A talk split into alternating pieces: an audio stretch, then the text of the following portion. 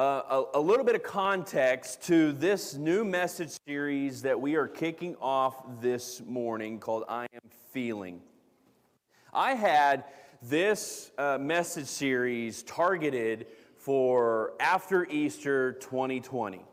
I had begun preparations. We were in the middle of a series when the pandemic hit in the Gospel of John, and I was preparing and planning for future lessons, messages, and series. And I Am Feeling was one that I had on the calendar, was beginning to prepare for when the pandemic hit, and we've been living in chaos ever since. Okay. Over the last couple of years, this is one of those things that, as you know, if you kind of, I know you don't want to recall the last couple of years, but if you kind of recall the things of the last couple of years, you kind of forgot and lost some things. And this is one of those series where, I mean, I had a file folder, I had notes, I was ready to go post Easter 2020 with the series I Am Feeling, and I forgot about it until about 2.5 months ago, about 3 months ago, somewhere in there, as I was planning, preparing for future messages. I was like, oh yes, I forgot about this. And the reason I tell you all of this is because it's 2 years in the making, but it all came down to this particular Sunday that I've had on the calendar since 2020, but really for the last 2.5, 3 months. And I had that on the calendar for us to pay attention to our emotions and our feelings. Because as I will begin to discuss in more detail in a moment, I think Scripture is chock full of feelings and emotions. And I want us to pay attention to how those feelings and emotions that you and I all experience, and different emotions and in different ways, to different degrees, at different levels, at different times, but we all experience, how that plays into our spiritual lives. I've had this on the calendar for 2.5 months for this day to talk about stress. I did not know 2.5 months ago that this would be the most stressful week of my life.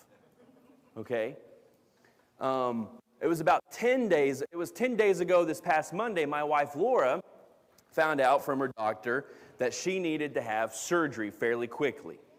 And so this past Monday, Laura had surgery. Laura is home recovering. And I just, a side note to so many of you, thank you for taking care of us this week. And even with the care of this church, it has been an incredibly stressful week. Everything from, as you can imagine, as many of you have experienced, right? Going to the hospital, being with your spouse, right? Waiting for the doctor, waiting while they do the surgery, all those different kinds of things. The recovery, everything you got home, and all those different kinds of things have just kind of boiled into stress. And I bring all this history up because I think, God was wanting me to pay attention to stress in the midst of studying and preparing to talk about stress. Because you and I know what it feels like to be stressed, to live in the midst of stressfulness.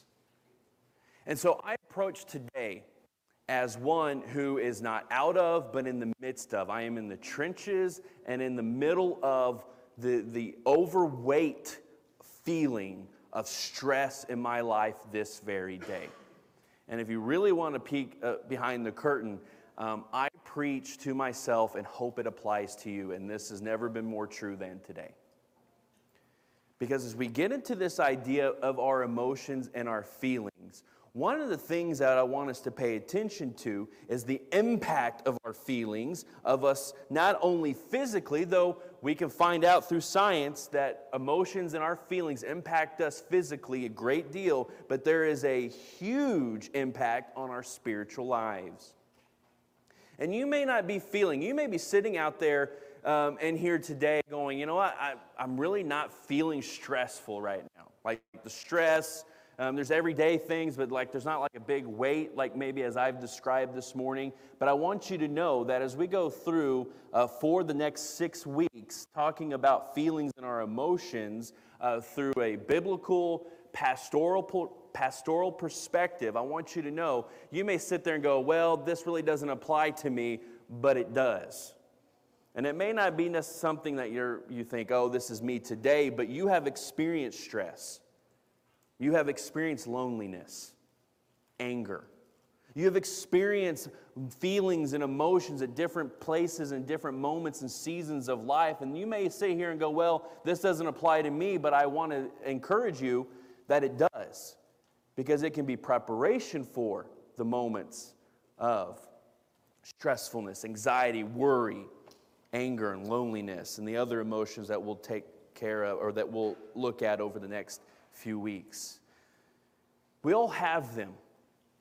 And I want us to begin by paying attention to the idea that we all have them. I tried to run for a very long time in my life. From a very young age, I tried to run from my feelings. I have tried to be what I would have called a very controlled, emotional person. My joke, just really up until just a few years ago, my half joke, was I've only cried in 2 movies ever in my life. Planes, Trains, and Automobiles, and Turner and Hooch, 2 80s classics. And I thought and believed for a very long time that even then, right, crying when John Candy does his big speech to Steve Martin in Planes, Trains, and Automobiles, that was a weakness, and that was something I needed to take care of and hide and seclude from everything else in my life, and especially from other people. But the reality is you have the same emotions that I do. We experience them differently. We'll pay attention to them differently. Different things will bring up different emotions at different times to different people, but we all have them. God created you. And God did not make a mistake with the emotions that we experience. The feelings that we have are a part of us, and they are a part of God's creation. God did not make humankind on the 6th day. Look at his creation, the climatic moment of his creation, humankind, and look at human and say, oh man, what is this emotion thing going on here, right? We see emotion quickly in Scripture. We see emotion boiling up very quickly from the garden. We even see it before you even get to the tree. You see it in Adam, who has angst and stress about being alone, I believe. You see emotion there at the tree with Adam and Eve. You see emotion with Cain and Abel. You see feelings boiling and coming up in Scripture very quickly. And throughout Scripture, there are emotions because God created them. And so, for me and for others who are like me, I'm not going to run from our feelings. I want us to confront them, understand them, and to know what it means for us from a spiritual perspective. It is unhealthy for me. It's unhealthy for us all to run from and seclude and ignore our feelings. They are a part of us. They are with us. And it's dangerous, spiritually dangerous, if we try to say or move or seclude or get rid of or ignore the feelings we may have at any given moment of our human experience. So, let me give a quick caveat to this. I'm a pastor. I'm a minister, okay? I'm coming up on 18 years of full-time congregational ministry. I'm not a therapist. Everything and every approach I've ever had as an adult professional minister has been pastorally. When I work with young couples, as they're getting ready to get married, when I work with couples who may be having marriage issues, or I work with adults who have different crises in their lives, everything that I come across, or my entire approach with every situation, is pastorally. Now, let me tell you what that means for me. Being a pastor and having a pastoral approach means that my eyes, my ears, and my mouth will be dipped in, and everything I say and react to will come from a Jesus likeness. Am I perfect in that? Absolutely not. But that's the goal and that's the hope. That we approach things from a spiritual standpoint, because I believe just as much as that an overbearing sense of stressfulness and anxiety can hurt us physically, right? It can lead up to heart attack, high blood pressure, all these different kinds of things that we know scientifically. I believe our feelings, unconfronted, will lead to dangerous spiritual outcomes. And a pastoral approach is us anchoring ourselves in scriptures and paying attention to how Jesus would approach, or how Jesus would come across and give us and share with us and guide us in moments that may be difficult and hard, and moments that may be easy and pleasant. We will come from this from a Jesus-like perspective. And that's why, let's start here. Jesus is emotional. And I mean that in a positive sense. Jesus shares emotion again and again. And here are just a few of the emotions as I was skimming through the Gospels this week, looking for these examples. These are some of the emotions that jumped out at me in the pages of Scripture this week. Jesus, almost countlessly, there's almost an infinite amount of examples of an empathetic, compassionate Jesus. There are examples, again and again, of a Jesus shares joy, whether he's with his disciples or whether he's with someone he just met. Jesus shares sadness with those around him. He weeps at one point at the loss of a friend. Jesus is frustrated when he encounters his disciples, has conversations with his disciples. You sense the frustration in the stories that he has. Jesus is tired, and We'll look at one of those examples here this morning as well. And Jesus gets angry and disgusted with people. These are feelings and emotions that come up in Scripture. These are feelings that Jesus had, and Jesus, our Lord and Savior, is a perfect example. He is a perfect human because He is God and He is human. And these emotions that we read of and see in Jesus are not an imperfection. They are a way to inform and to share what it means to be human in this world. Our feelings are as much as a part of us as our feet are a part of our body. Our feelings, our emotions are just as a part of us as any part of our bodies are. Now, I think this is an incredibly important foundation for us to build right here.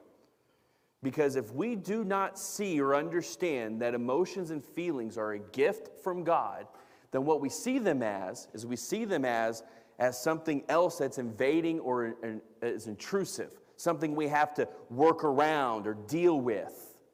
When emotions are actually something that God wants us to confront and pay attention to.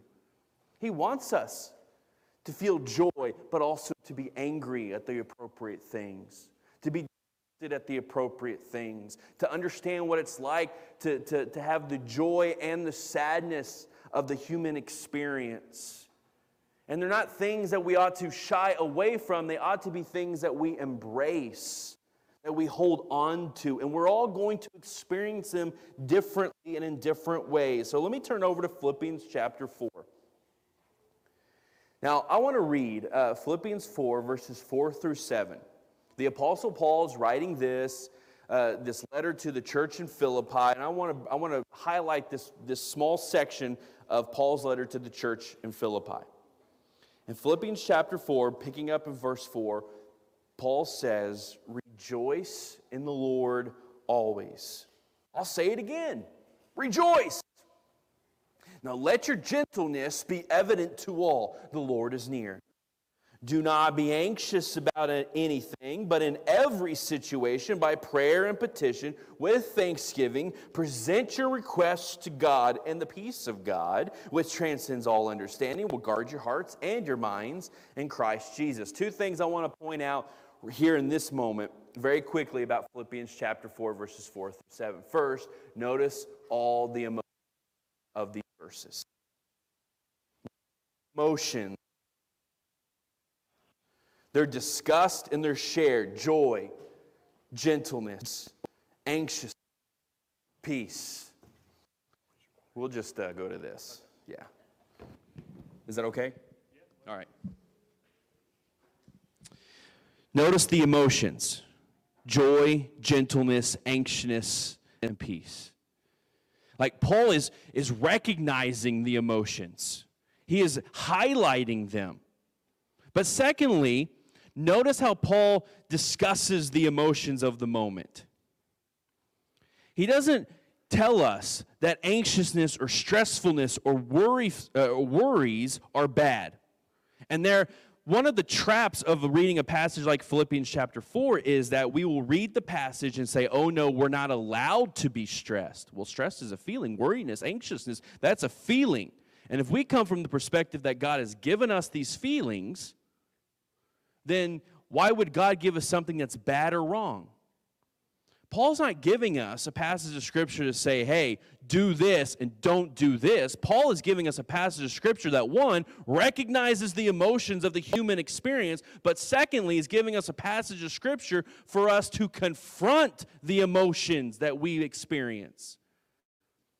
Paul wants us to be joyful people. That's the letter. That's the context of his writing in Philippians. He wants us to be people who understand and live in the joy that comes from Jesus Christ. But he also understands it's really hard to be joyful at times. Right? We're not constantly or consistently going to achieve this. There are going to be moments where stress weighs on us that it's hard to be joyful. So this passage is not saying, do this, don't do this. Paul is highlighting our experiences and saying, stop and pay attention. You ever been to a stop sign? You have, right? Okay. What is the stop sign? What's the purpose? It's safety. Because there's an intersection. There could be multiple cars going through. There could be people walking across the street. And the stop sign is a fail-safe for everyone to stop, pay attention to what is going on around them, and then go in the order you're supposed to go. Okay? Right? I think Philippians chapter 4 is a passage that is a stop sign for us. It is a reminder that while our objective and our hope is to be joyful, we also understand that anxiousness and worry and stressfulness are a part of life. And so we stop and we pay attention. When you deeply feel from time to time, whatever those feelings may be, I think our emotions and our feelings are a stop sign. Not to stop life, not to stop the moment, but to pay attention to what we are feeling. Here's another way of thinking about this. Dashboard of your car. I guess I was driving a whole lot this week, so I was thinking about cars. The dashboard of your car and all the lights that come up on that car, right? The lights are an indicator for you to pay attention to something that needs taken care of.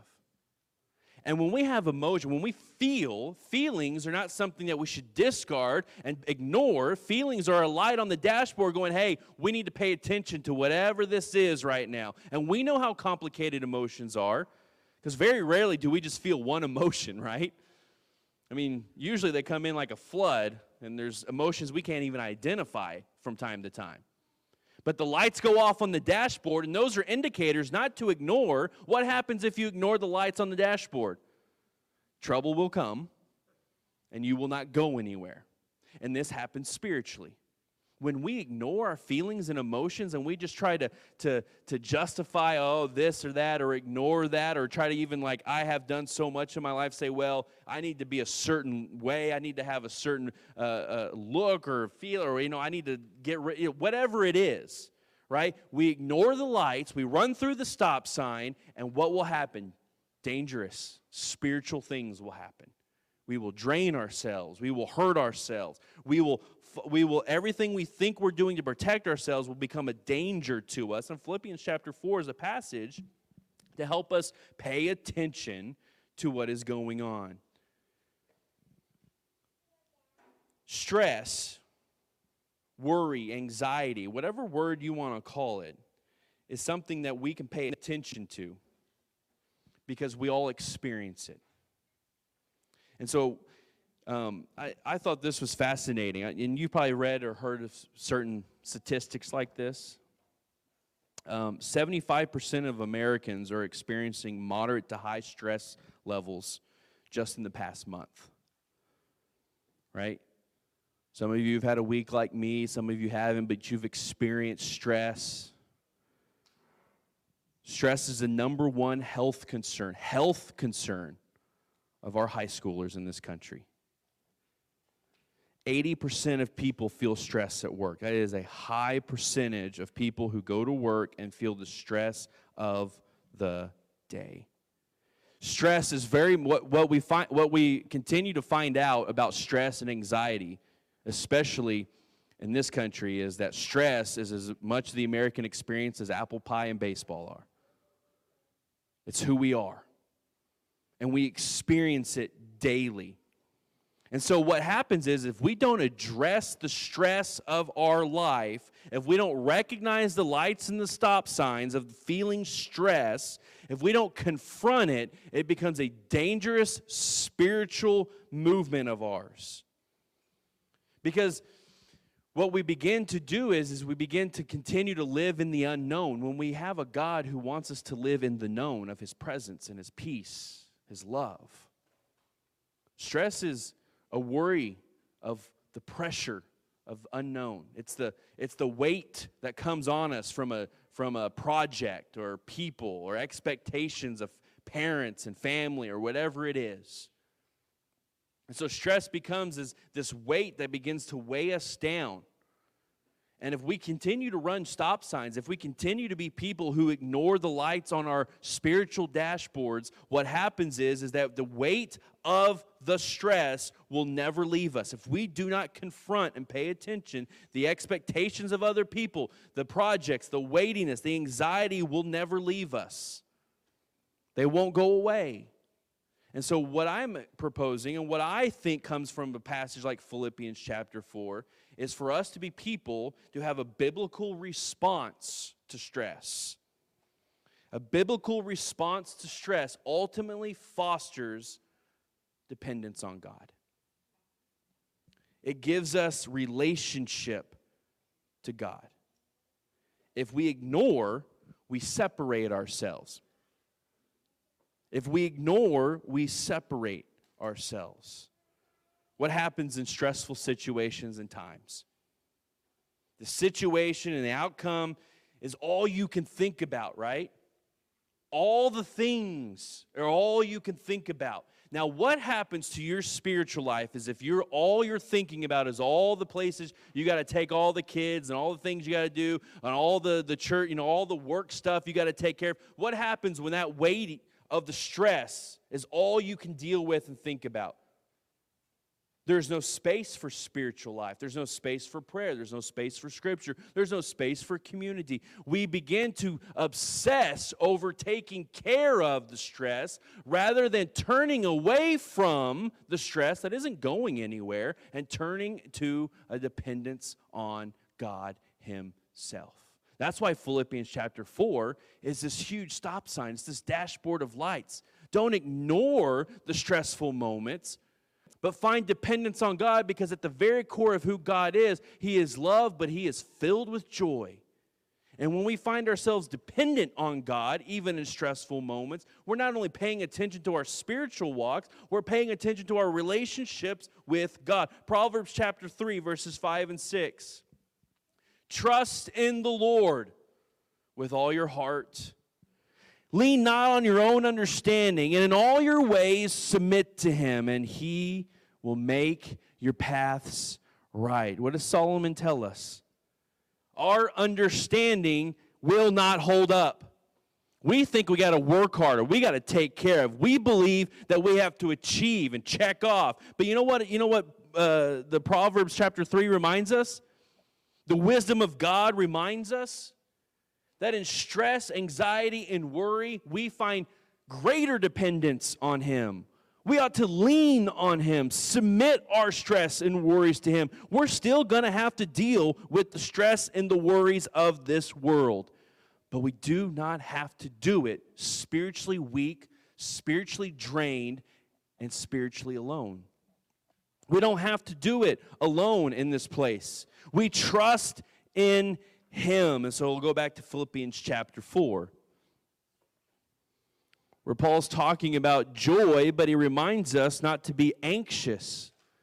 Now, I highlighted a couple of sections here where Paul says, do not be anxious. But what Paul does for us in this stop sign and what we do when we pay attention to our emotions is that we begin to confront stress and worry and anxiety. And what is Paul's solution to that? He says, in those moments, we turn to God in petition, and in prayer, we go to him. Paul's solution is not to ignore the stress. Paul's solution is to say, hey, you're feeling stress. Pay attention to that. And now work spiritually in unison and harmony with God himself. Turn to him in prayer. Go to him in prayer. Turn to the Father. Lean not on your own understanding, but go to him. Stress not confronted is an added weight that will ultimately stop you. If we do not confront our stress, our worries and our anxieties, the stressors of our day, we will stop. Now, go back for me. Sorry, Chrissy. One second. Now, this word right here, anxious. And I know I'm out of time, but that word anxious is a very interesting word, translated anxious. The word here that Paul uses that you could also translate is close to division. And so one way that we can look at this is that Paul is saying, rejoice in the Lord always. I'll say it again, rejoice. Do not be divided. And if you think about it, if we think about stress, at least as I've been thinking about stress this week, and worry and anxiousness, that's what it does, isn't it? Ultimately, the stressors that weigh on us so deeply become a divider in our lives. What happens when you feel great stress at work? Often, and here's what we're taught in our world today, work harder, work longer, do more. And when you work harder and work longer and do more, you stay away from your family. Stay away from other obligations. Church community becomes less and less of a priority in your life. Right?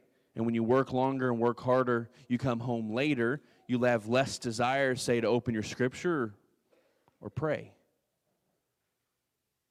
The spiritual aspects of our lives get pushed aside. And what happens is Paul is saying, do not be divided.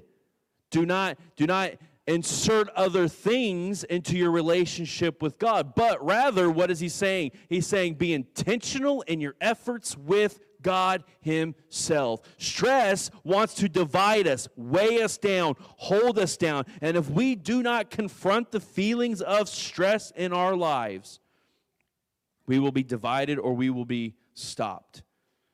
The dashboard light that is not taken care of will ultimately stop us. Last thing right here. I promise this is conclusion. You're thinking, oh no, more scripture. All right, Luke chapter 4, verse 42. In Luke chapter 4, verse 42, we have a very simple, straightforward sentence. At daybreak, Jesus went out to a solitary place. Now, I love this passage. In chapter 5 and in chapter 6, we have other instances of Jesus who makes priority to go and do what Paul talks about in Philippians chapter 4, which is turn towards God. Jesus makes a priority. Now, what makes this a highlight for me, Luke chapter 4, verse 42, is what's going on in the previous verses. Jesus has had a pretty, I would call, stressful day. We find out that Jesus has been he drove out an evil spirit, Luke chapter 4, verses 31 through 37. Later that day, he heals Simon's mother-in-law, performs another seemingly exorcism in verses 38 and 39. And people hear about this, and they begin to bring all kinds of ailments to Jesus at Simon's mother-in-law's house. And he spends not just an hour. He doesn't go up until dinner. He spends all night with the people that are brought to him. And Scripture doesn't tell us, but it doesn't give a lot of imagination here. He heals everyone that comes to him. So the day that Jesus has is he drives out an evil spirit from a man. He heals Simon's mother-in-law and spends the rest of his evening and into the wee hours of the night healing and being with people. Now, I know how I would feel in a day like that. And I would feel the anxiousness and the stressfulness of the day. But here's what Jesus does after he is with every person that comes to him at Simon's mother-in-law's house. He does not sleep. What does he do? He goes to a solitary place to be with God in prayer. And if there's something that we can learn from this, I'm going to skip the next passage, Chrissy, is that we can confront stress in the presence of God. Stress doesn't have to be a divider. It can be a reminder that we can go to him, that we can turn to him.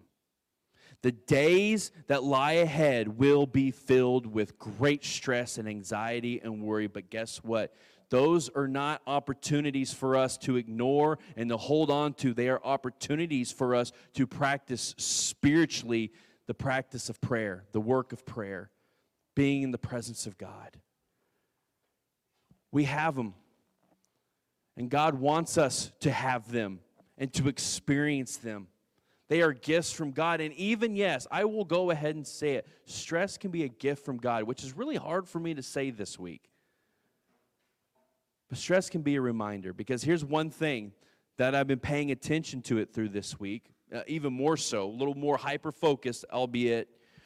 But this week in particular, when I would feel stress, right? I don't know about you, when I'm like really stressed, I'm pretty short, short-tempered, short words, right? I would prefer to be alone and not have people around me, and so I get a little temperamental in stress.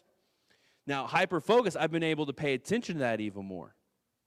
But one of the things that I've been able to pay attention to, again, albeit I'm a little hyper-focused to it this week, is that every time I recognized that I was getting short-tempered or short with other people, you know what I would do? I literally took 6 seconds, just stopped, and I would say a prayer in my head and ask God to be with me. And most of the time, I was still stressed, but I wasn't divided from God. It came down a notch or two. It was reminders this week that, yes, I'm going to have to live and understand what it means to be anxious and worried, but I can also live in the joy that Paul talks about in Philippians chapter 4, to be the person, the Christian, the believer who goes to him, who confronts the worries of this world in his presence. Now, if this church can be a help of any kind, I want to offer an invitation. I will make myself available up front here. One of our shepherds, David Kern, will make himself available in the back this morning. We're going to offer one last song in this place, and we're going to have a prayer, and then we'll get to the donuts, okay, kids? But I want us to all be invited to respond in this place this morning.